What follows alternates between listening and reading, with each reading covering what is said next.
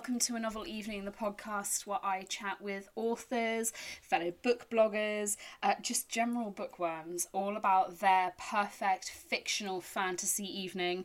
Uh, that could be a dinner party with a select few characters. Um, it could be a grand soiree with some of their all time favourite authors, uh, dead or alive. And for this episode, I am joined by Megan Bannon, whose debut novel, the Undertaking of Hart and Mercy is absolutely taking Bookstagram by storm. Um, honestly, it's such a fun book. If you love a fantasy, uh, shit, I don't know if it's a debut. A big hello to Zen. Hi. Hi, thanks for having me. Oh, thank you so much for, for joining me. This is super exciting. How are you doing today? I'm really good, thank you. Good, good. It's I feel like it's starting to feel very autumnal now. I feel like yeah, definitely. Point where we're getting close. I've got candles lit while we're chatting. yeah, I was googling pumpkin recipes yesterday. Um, even though I feel that's kind of a more of an American thing, but still. Yeah, we don't tend to like eat a lot of pumpkin. I did try one year. I tried to make pumpkin pie. It was not great. Oh. yeah, and I tried to like roast the seeds with like right. Yeah, yeah. I I like pumpkin seeds. Yeah. Yeah, they were okay. Well, we eat them. We eat them quite a lot in Asia. Pumpkin seeds and sunflower ah, seeds. Yeah, in the yeah. shells as well, because it's like getting them out of the shells is part of the fun. Oh. Yeah.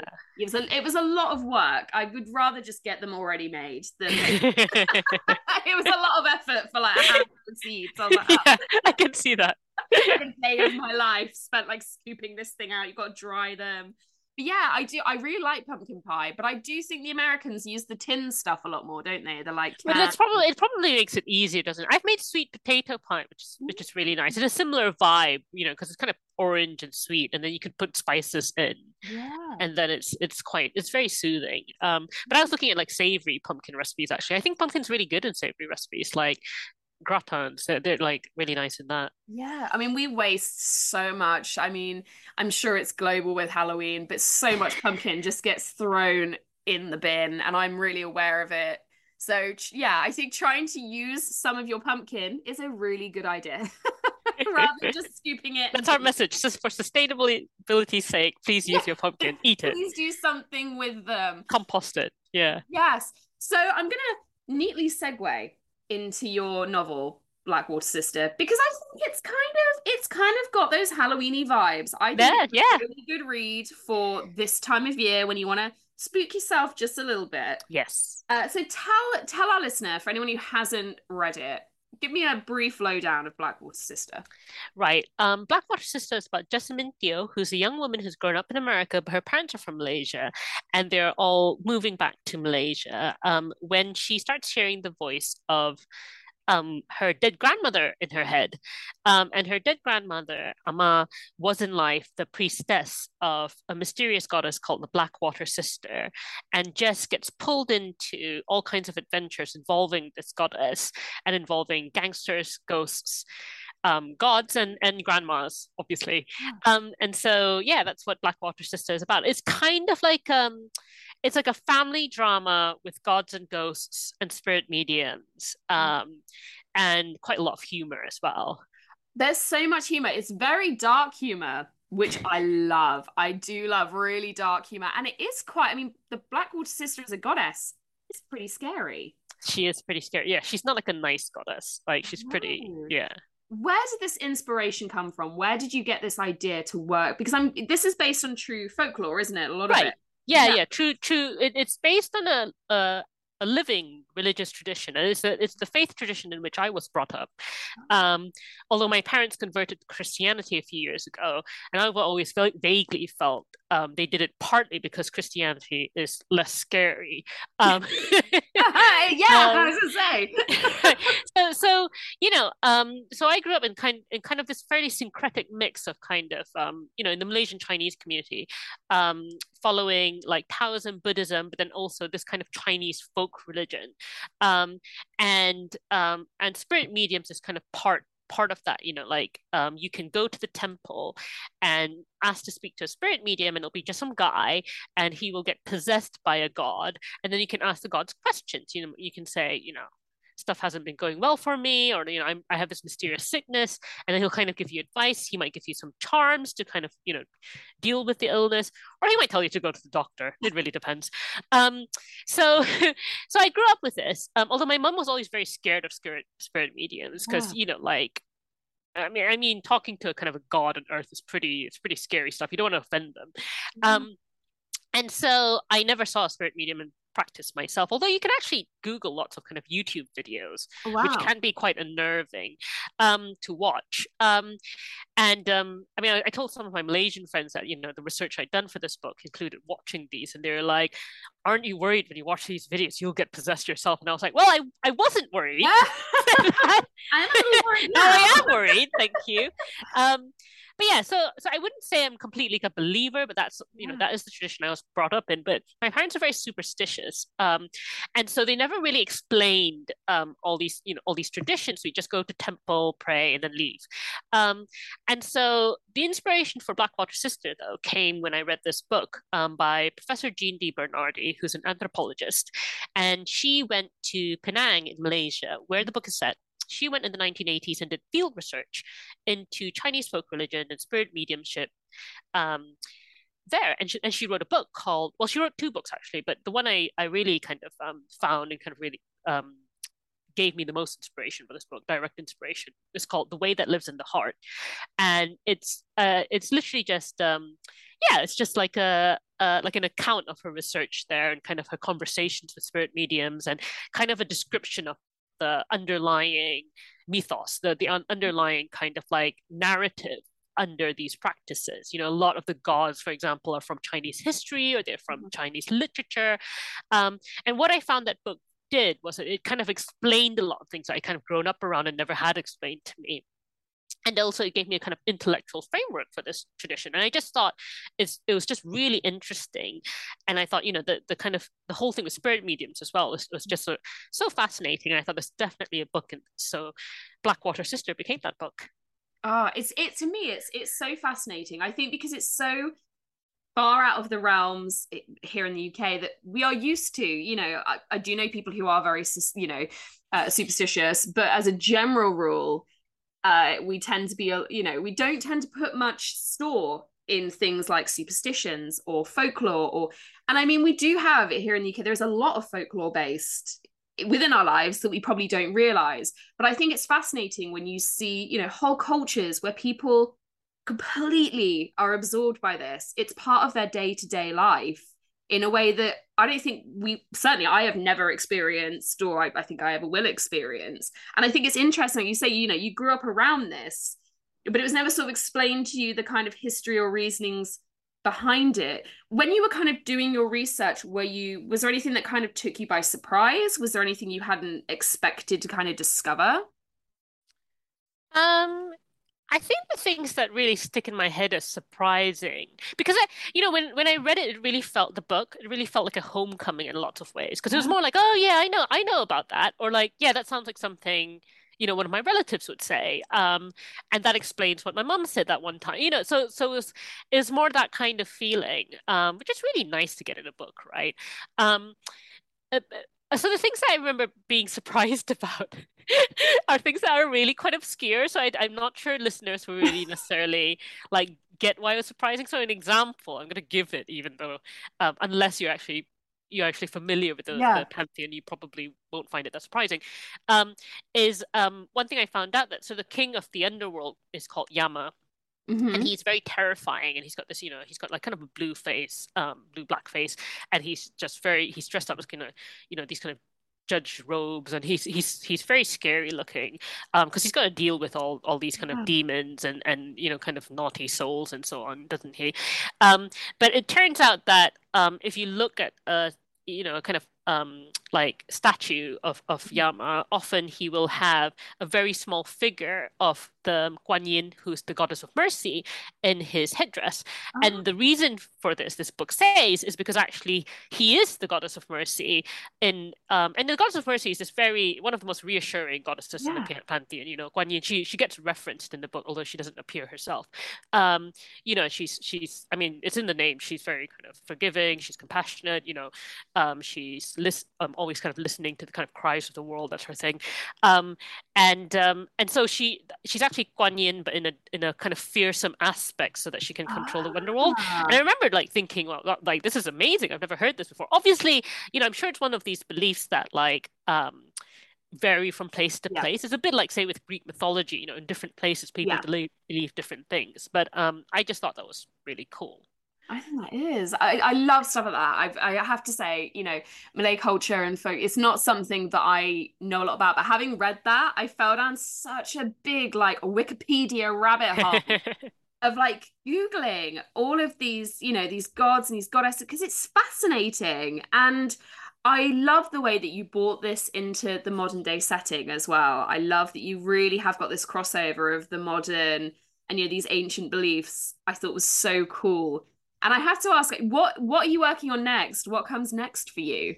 Um, so I can't talk too much about it because I don't know yet if I'm going to be able to, if people are going to get to read it. But I am I'm working on something that is um contemporary, so set in you know Oh. our contemporary world, Yeah.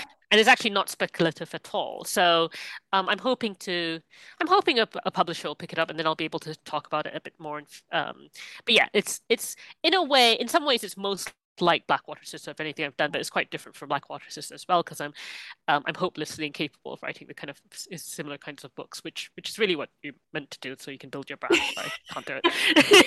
of fantasy, haven't you? You kind of started out with a with a real fantasy series, and Black Water Sister feels, from what you're saying, kind of almost like a bridge between that very kind of fantasy centric world into the kind of contemporary. I feel like it's kind of a bridge between the two. It's kind of got, like you say, it's a family drama, but it's also got magic in there. Yeah, although it's also it's kind of a return to my roots in that my very first book was actually a short story collection, which was published in Malaysia first and then got released and re-released in an expanded expanded edition last year in the US, and is now getting a UK edition, excitingly. Wow, Um, and it's called. Spirits Abroad. And so if you liked Black Water Sister, you you like the sound of it, um, it Spirits Abroad is my you know the one of my books that's the most similar to it. So it's um short stories, um fantasy stories, but they they draw a lot on Malaysian um folklore and mythology, and they're usually about Malaysian characters or Malaysian um or Malaysian settings.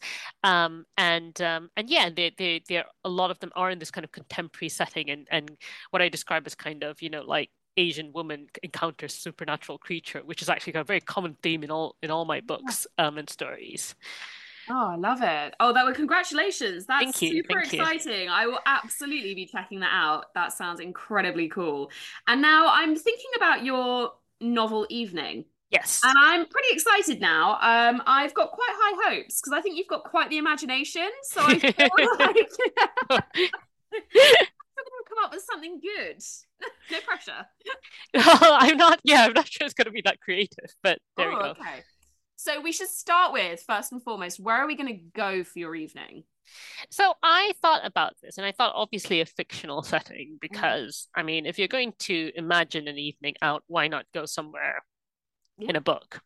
Um, and when I've considered this before, um, many fantasy settings are fairly hostile. You know, it's a genre that has lots of wars in. Yeah. Um, you know, um, although thankfully that is changing significantly these days. A lot of classic fantasy Yeah. series and novels, not particularly diverse. Um, so I feel a bit awkward in some of them. Perhaps, you know, love Lord of the Rings, might feel a bit weird and, you know, hanging out in Hobbiton. Um, obviously not the kind of more recent movie Hobbitons where they where they have included Yes, like true. non-white elves and um hobbits and so on, but um still. Um so but one one setting that I think many kind of modern people feel relatively comfortable in is Terry Pratchett's Ankh-Morpork, which is basically Ah. London at every point of history, all jumbled up together with trolls and werewolves and vampires and all sorts. Um, so I I think I'd go to Ankh-Morpork. Like, you know, it's it's um Terry Pratchett was a very influential write, writer for me. Um, and I remember coming across the Discworld series uh, in my early teens and thinking, oh, I didn't know you could write books that were really, really funny and where you could kind of spend like a few pages just making puns. Um, but also, you know, also kind of serious books, like, you know, books that were really dealing with big ideas. Uh, his, I mean, his books just they just cover everything, don't they? Like you Yes. said, the world building is incredible. Yeah. Um, and I think your reasoning for going there as well, I think everybody, anybody is welcome there. Yeah, or, or equally non-welcome. Oh, Like, not you know, yeah. it's, it's like it's- yeah, across the board. turned away, you know, for any Yes. particular reason. I think that's a I think that's very, very fair. Um, a good choice. Okay.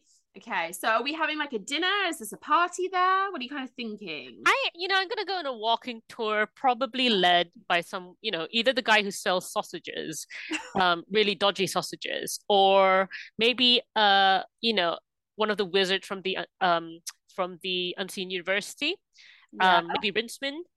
Um, yeah, I think I feel like I feel like Uncle Pork, a walking tourist, that's the kind of thing you do there because it's the kind of thing you, you could do as a tourist in London. Um, yeah. and it's basically fancy London. Um, and then I would go for dinner. That said, I'm not sure what the food food in Fork is like. You kind of suspect it's like the food in London, but before London got good food. Yes. Um, Yeah, I think that's probably fair. It would be an experience, if nothing I else. imagine some kind of horrible fancy variation on jellied eels, you know, something like that. Mm. Um, yeah, like uh, obscure looking meats that you're not quite sure Absolutely. came from. right, Mhm. right. Yeah, Uh, okay. um, or you know, maybe we could go. We could go for you know. I'm sure they've got great like you could go to a great dwarf pub and get dwarf grub. Maybe that's that's the way you'd go for some decent food. You know, Yeah. um, maybe avoid the vampire neighborhood. Ditto with like werewolf enclaves. Yes, I think going to I think dwarves eat well and heartily. Yeah, So I, think, lots of meat, that. not a lot of veg, but No. maybe you can get a salad the next day. No, not oh, a lot of like mead and ales. Right, exactly. coughing, coughing. Yeah. Okay. This sounds this sounds a lot of fun. So who's your first guest that you're gonna welcome on your walking tour? um, so obviously you've already got some in-universe characters Yeah. there. Um, uh, I somewhat eccentrically am now going to cross over to a non-fantasy setting, although I think he would take it completely in his stride. I'm going to invite Peter Wimsey along from um, Dorothy L. Sayers' his, um, Mysteries uh, series because I I've been doing a binge of Dorothy L. Sayers recently, and I think he would be very entertaining. He, he's an, this aristocratic detective. Um, he um like uh kind of plays you know this kind of man about town Bertie Wooster role, but he's actually very very sharp. Um, and canonically, he is. Uh, very conscious of his social duties and um, seeks to entertain even when he's really stressed. So I think he'd be great company. Okay. Okay, I think, like you say, it sounds like he would take it in his stride. Being Yeah, I think he would, and I think it would be a great crossover actually.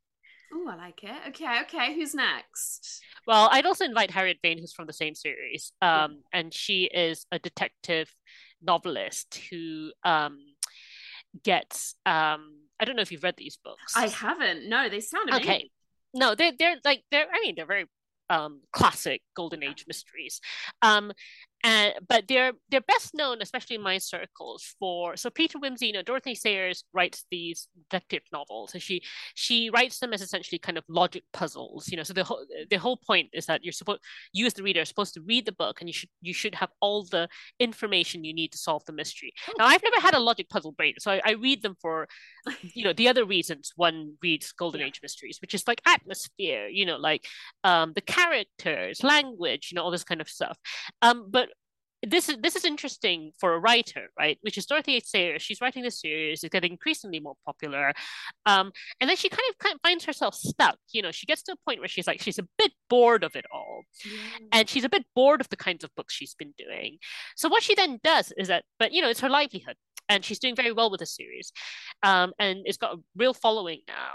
So then what she then then does is she decides to start deepening the characters. You know, she's like rather than writing him as a kind of type. You know, um, because she kind of came up with Wimsey, I think, as a kind of like this is would be a great detective, like, you know, Yeah. Poirot or Holmes. You know, I'll give him some like interesting kind of like eccentric traits, like he always wears a monocle, you know, that kind of thing. Um, and I'll give him some like shell shock from World War One. Yeah. And then she's and then she kind of decides to kind of well, firstly she she she decides she wants to get rid of him. Wow. So she then the way she's going to get rid of him is she has a she has a mystery where she's like, okay, I'm going to give him a love interest, and then I'll just pair him up he get him married off, and I'll sort him out. And the love interest is Harriet Vane, who's a detective novelist, and she's accused of um, poisoning her lover. Um, and um, he and Peter Wimsey fall, falls in love with her and resolves yeah. to um, clear her name. And then Dorothy Sayers is writing this, and then she realizes partway through that Harriet is too like she's too alive as a character. She's very human, and she realizes that Harriet's in a very difficult position because she's not about to accept Peter Wimsey's, um, you know, attentions because she's like, I'm not gonna date you just because you saved my life, you know, yeah. and and this has put like you know, there's a massive burden of gratitude and you know massive kind of inequality uh, between us and in fact she's very cranky about it and she's very rude to him um you know so so then that then produces I, I think one of the like uh, most kind of effective um, and fascinating kind of romances in in really detective fiction. Well yeah. all of literature I, like it, you know it's got a massive following for a very good reason. And this kind of the romance plays out over a kind of around four books. Um, wow. um, uh, because he's kind of like he's kind of pursuing her she's kind of grappling with this and she really values her independence as well. She's you know and she's it's the 1930s she's thinking how's marriage going to affect that? Um so i i read these recently and just really really enjoyed them. Um and yeah and harriet's a great character peter wimsey's a great character. Um so yeah, I, re- I, highly recommend reading those books. Um, sounds like a fantastic character as well. Really, kind of ahead of her time for when this is set as well. Yeah, yeah. I think you know to this day you kind of think it's it's actually quite difficult to find books that really engage with you know in, in a way the problem of romance for intelligent and intelligent independent women. I mean, obviously our position the, that that position is very very different 2022 versus the 1930s. Yes. But some of the issues kind of you know they, they still resonate. Yeah, no, absolutely. So we're going to invite her along. Harriet's going to come as well, yeah. which I think Harriet's coming as well. Yeah, that'll make for some interesting dynamics. Yeah, I um yeah, but you know, uh, it'll be quite uh, entertaining to to listen to their conversation. Another thing Sayers does because she's very erudite is um she just constantly has her characters quoting from books at each other. Um, so it ah. can make her books quite hard to follow because yeah. of all the illusions and you know it's it kind of assumes a familiarity with a kind of you know British education, certain kind of Brit- yes. upper class British education that actually most people don't get anymore, including yeah. in Britain. Um, but um, but no, it's it's it's really it's really fun when you kind of get into the swing of things. So those were the only two guests I thought of, to be honest, uh, because I figured we would then like be encountering all these other characters from yeah. this world. So um, I think ideally we'd run into the witches like Granny Weather Weatherwax. Yeah. I'm a big fan of. You know, they might be visiting. Um, Ankh-Morpork. Obviously, we'd have to we'd have to maybe get involved. Well, no doubt if Wimsey is with us, there will be a dead body at the dwarf pub. Um, I think the dead body of an orc, uh, not orc. Um, what's the ones they fight fight with? Trolls. That's it. It's dwarves and trolls that don't get along. Dead body of a troll obviously turns up at the pub, right? Creating a massive issue. Um, and so Wimsey obviously has to, and, and Harriet helps him in his investigations as well. So Wimsey and Harriet obviously have to uh, investigate, um, and obviously the watch turn up. You know, um, you've got a very action-packed evening. This isn't the most relaxing. You've got murder mystery. You've got well, yeah, having put the characters together. You know, I have a fanfic background, so it, it then feels ah. necessary to then introduce some plot. I mean, I love it, and you get to join in with this murder mystery you know, yeah, I'm just tagging along. You know, nothing dangerous happens to me. I'm not interested in that. You're just in the. You're just yeah. You're observing what's happening. Right, right. I'm like the Watson, right? Yes. Yeah. Yeah. There we go. Yeah. I, I yeah. think that's that's a good role to have. You can just be eating your your meat in the dwarf pub, watching, taking notes. Yeah, that's taking right. notes. Okay. Is there anybody that's really not welcome to your evening? Are there any characters or anyone that you say, do you know what? I really don't want you to show up. Hmm, I should have given this some, some thought, thought. Who's the most annoying character I've encountered recently? So is the rule that they have to come, or that I just no, no, no. You don't have to have them. So that yeah. we just make sure that they don't hear about it. We don't. Okay, so this is ridiculous, and it's not book based. It's because I, I haven't actually given this proper thought. But the most annoying character I've recently come across in you know in fiction, yep. in media, is the character Norman Price from Fireman Sam, the series. I have a four year old, oh as you know, and he's obsessed with Fireman Sam on Netflix. Um, Oh, and Norman is very annoying. is so irritating, so irritating on every level. I mean, there's another really annoying character in that series called Elvis, um, who's like the so like he's Oh, he's part yeah. of the like fire um firefighter crew, and he's like the stock idiot character. He's like he- handsome but dim, isn't he, Elvis? Right, yeah, and he, he looks a bit like Elvis, and he's really stupid. Um, so he's quite annoying, but he he means he means well. Whereas like Norman Price has a really irritating. He's like a little boy who's always create creating emergencies. Basically, you know, they live in a small Welsh town. Um, they need to be generating emergencies to keep Fireman Sam busy, and so the solution. Uh, the writers come up with is this incredibly irritating character boy, little boy, who's always getting in trouble and getting his friends in trouble, and so literally generating fires every other episode, right? Oh my god, literally, I think there was one where he like like was in a house and just like pushed over a candle, and I'm like, all right, who left his children alone? He's got this really irritating, like scratchy voice as well. Like, yeah, um, Yeah. can't stand him. So he would he would not be welcome. That's so fair. I, as soon as you said there's the dead body, Price, possibly. I think I got like PTSD flashbacks of having to watch voice. Also, like they always forgive him by the end, and I'm like, he's funny. He never learns. He never learns and grows. Yeah. just naughty shit. There's no other like that is what he is. I'm like, where, like what are your parents doing, Norman? I, I I do wonder, you know, watching my son watch these. I'm like, does he notice how irritating Norman is? Because the kids don't identify with Norman Price. They identify with Fireman Sam, right? That's who they want to be. You hope that's Oh, yeah. Well, I, I know I know it with my son because we um we got him like a little firefighter's outfit, so he puts it on when he watch, he watches the series, and he like he imitates Fireman Sam. You know, Fireman Sam kind of does this with his kind of arms out during the Yes, credits. So that's what that's what my little boy does. He sort of sits there with his arms out. So I know that he's identifying with Fireman Sam. Good. But I'm like, what is Norman Price's? You know, what what role is he playing in the children's emotional landscape? Yeah. of the watch I hope that do they that's- identi- do they admire him? yeah, everything you don't want to be. Exactly, exactly. But who knows? Do they find him as irritating? Presumably not, because I've, if I was watching this, I would nope out based on that character alone. You know, I'd be like, I can't be watching this. Like, even though I watch love. Sam. Yeah, I can't Yeah. Um, Anyway, he that was is really off-piece, incredibly but- annoying. He's just a child, so one would hope he's not hanging out at the dwarf pub anyway. But he's certainly Yeah. you don't want him like because he is that kid that would just you know you always He'd get burn it down. for a drink. There's a child that's there way too late and is always Yeah. very annoying. He'd be Yeah, like, you know, probably what would happen because I'm now like, because I've inserted this plot, what would happen is he would turn up and he'd burn down the pub, so all the evidence would be gone. Um, and all the clues would be gone. And uh, and actually probably what would happen is that nobody would know that he was the one who'd set the fire. So then there'd be various accusations in the orc community, Yeah. the troll community. I keep saying orcs, I don't know why.